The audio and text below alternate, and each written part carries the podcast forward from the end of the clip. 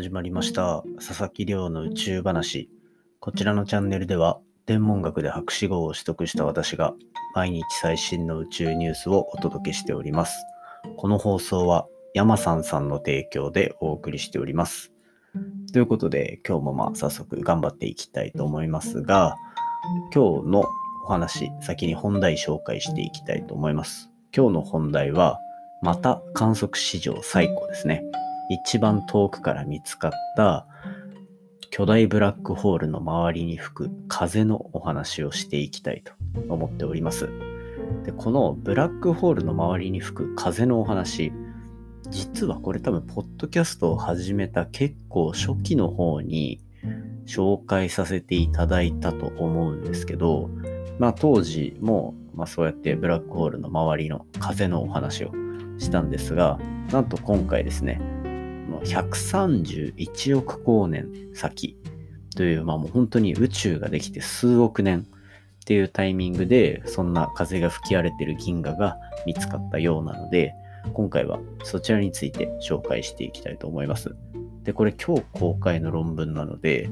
掲載が決まってる今日の論文なので、もう本当に最新の最新という感じなので、皆さんぜひ最後までお付き合いいただけると嬉しいです。ということで、毎日恒例の近況報告を先に話させていただきたいんですけど、えっと、昨日、おとといで、えっと、コペテンナイトのお二人、誠さんとみずほさんをお迎えして、まあ、私のポッドキャストチャンネルでのコラボ収録というのをさせていただきました。で、やっぱり人気チャンネルをやってるお二人なので、いつもあの聞いてくださってる方がね、あのコペテンナイトを聞いてくださってる方とか、からもコメントをいただけたりとかで、なんか非常にやってよかったなと思えるコラボでした。で、実際にコペテンナイトの方でも、と日曜日に私の回が放送されて、来週の日曜日にも私のあの出演させていただいている回が放送される予定になっているので、ぜひあの興味がある方は覗いてみていただけたら嬉しいなと思ってます。で、やっぱり宇宙系のポッドキャストって、まあ、他にないので、あの、なんでしょう。専門でこう勉強してる2人だからこそ話せるような雰囲気が出せたのかなっていうところで、まあ、Twitter でコメントもいただけたりとか、あとは、やっぱり、コペテンナイト、誠さんのその知識量とか調査量もすごいんですけど、このみずほさんのスタンスっていうんですかね。みずほさんがいることで、こうよりリスナーの方との目線が合うみたいなところを僕自身もこう一緒に収録させてもらってすごく実感したというかなのでこう今回一緒にコラボさせてもらえたことによって僕自身もポッドキャストもっとこうやっていきたいなっていうふうに思うところがいろいろありました。まあ、とにかくこうお二人のおかげで Twitter でいろんな感想を見れてすごく嬉しかったですね。なので、あの、もしまだ聞いてない方もいらっしゃいましたら、土日のコペテンナイトとのコラボ会ぜひ聞いてみてください。本当におすすめです。はい。そんな感じで、まあ、土日のコラボ、コラボ配信が好調だったところが嬉しかったっていうお話をしておいて、早速今日の本題をお話ししていきたいと思います。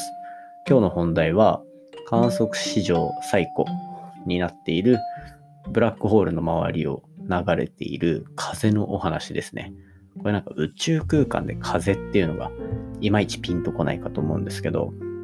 まあそのあたりについてもゆっくりお話ししていけたらなと思っております。で、今回お話しするのは、このブラックホールの周りというか、銀河の周りに吹いている銀河風と呼ばれるものですね。これ実はまあ宇宙空間にはいくつか風とか呼ばれるものがあって、例えば身近なので言うと太陽風と呼ばれるものですね。これもやっぱり太陽から放出された物質の流れを風として捉えて太陽風なんて呼んでいたりするんですけど、今回はその銀河から吹き出された、ま、物質の流れ、これを銀河風と呼んでいて、この吹き荒れる銀河の風ですね。これがなんと131億光年先から見つかったというようなお話です。で、なんか冒頭ではブラックホールって言ったのに、今銀河って言ったりで、どういうこっちゃという感じになると思うんですけど、これ、銀河の、銀河って、まあ、大元から話すと、銀河っていうのは、まあ私たちがいるのも銀河のうちの一つです。で、多分なんとなく想像できる方いると思うんですけど、銀河っていうのは無数の星がこうなんか渦巻き状にこうぐるぐるぐるぐると回っているような様子っていうのが一般的な銀河として知られていて、まあ、ぜひ知らない方はあのお手元のスマホで銀河って調べれば一発で出てくると思うんですが、まあ、そんなのが銀河なんですけど、その渦巻きを巻いている中央には、実はま巨大なブラックホールがあると。で、そのブラックホールに、まあ、言ってしまえば吸い込まれるような感じで、その重力に引っ張られて、まあ、星がぐるぐる回りながらこう円盤を作ってるなんていう様子が、まあ一般的なというか、大型の銀河ではよく見られる姿なんですね。で、なので言ってしまえばこれは中央でブラックホールにどんどん星が吸い込まれていってるという様子が見れていて、で、ブラックホールにそうやって落ちていく物質は、もともとそのブラックホールに吸い込まれる予定ではなかったので、それはその分だけ力を持っていたと。で、ただ、ブラックホールに吸い込まれることで、その周りにあったガスとかっていう部分が、その吸い込まれる勢いに、勢い余ってこう外に飛び出るんですね。これが、あの、こういうのが連続的にバーッと起きるので、まるで真ん中のブラックホールの部分からこう物質が吹き出てるように見える。これが銀河風と先ほどから呼ばされ呼ばせていただいているものです。まあ、このブラックホールが吸い込む勢いで有り余ったエネルギーが外に出てるこの銀河、銀河風。で、これが、ま、今まで結構いろんなところで見つかっていたわけなんですね。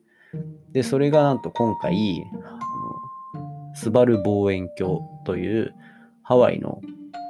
あの山の上にあるスバル望遠鏡っていうところ。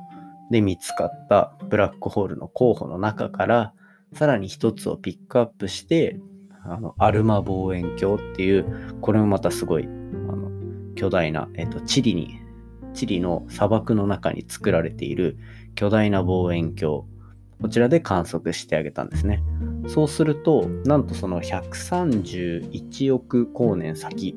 の銀河の周りにそのすごい風が動いている様子が発見されました。で、その風どのぐらいのスピードで吹いてるのかっていうと、秒速 500km らしいです。秒速 500km って、もう本当に 多分えげつないスピードだとは思うんですけど、まあ、こんな風が多分宇宙じゃ宇宙では日常茶飯事で見えていると。で、これがさらにこの中心にあるブラックホールの重さとか、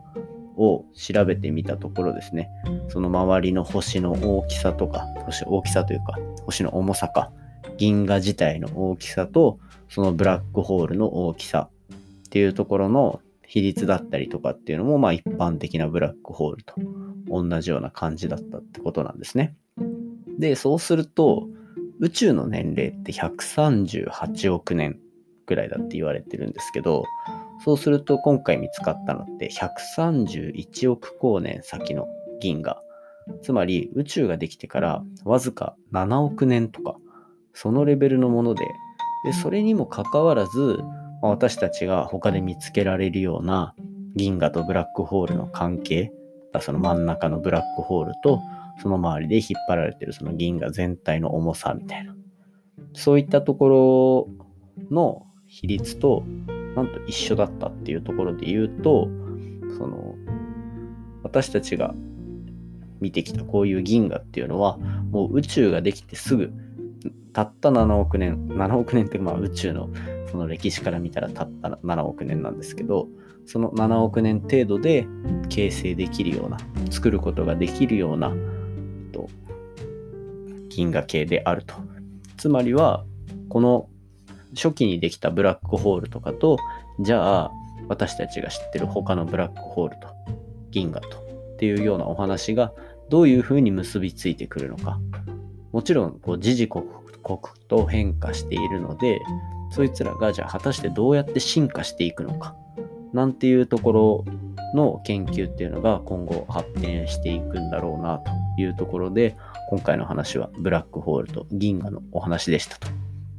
いう感じですね。今回の話も面白いなと思ったら、お手元のポッドキャストアプリでフォロー、サブスクライブよろしくお願いいたします。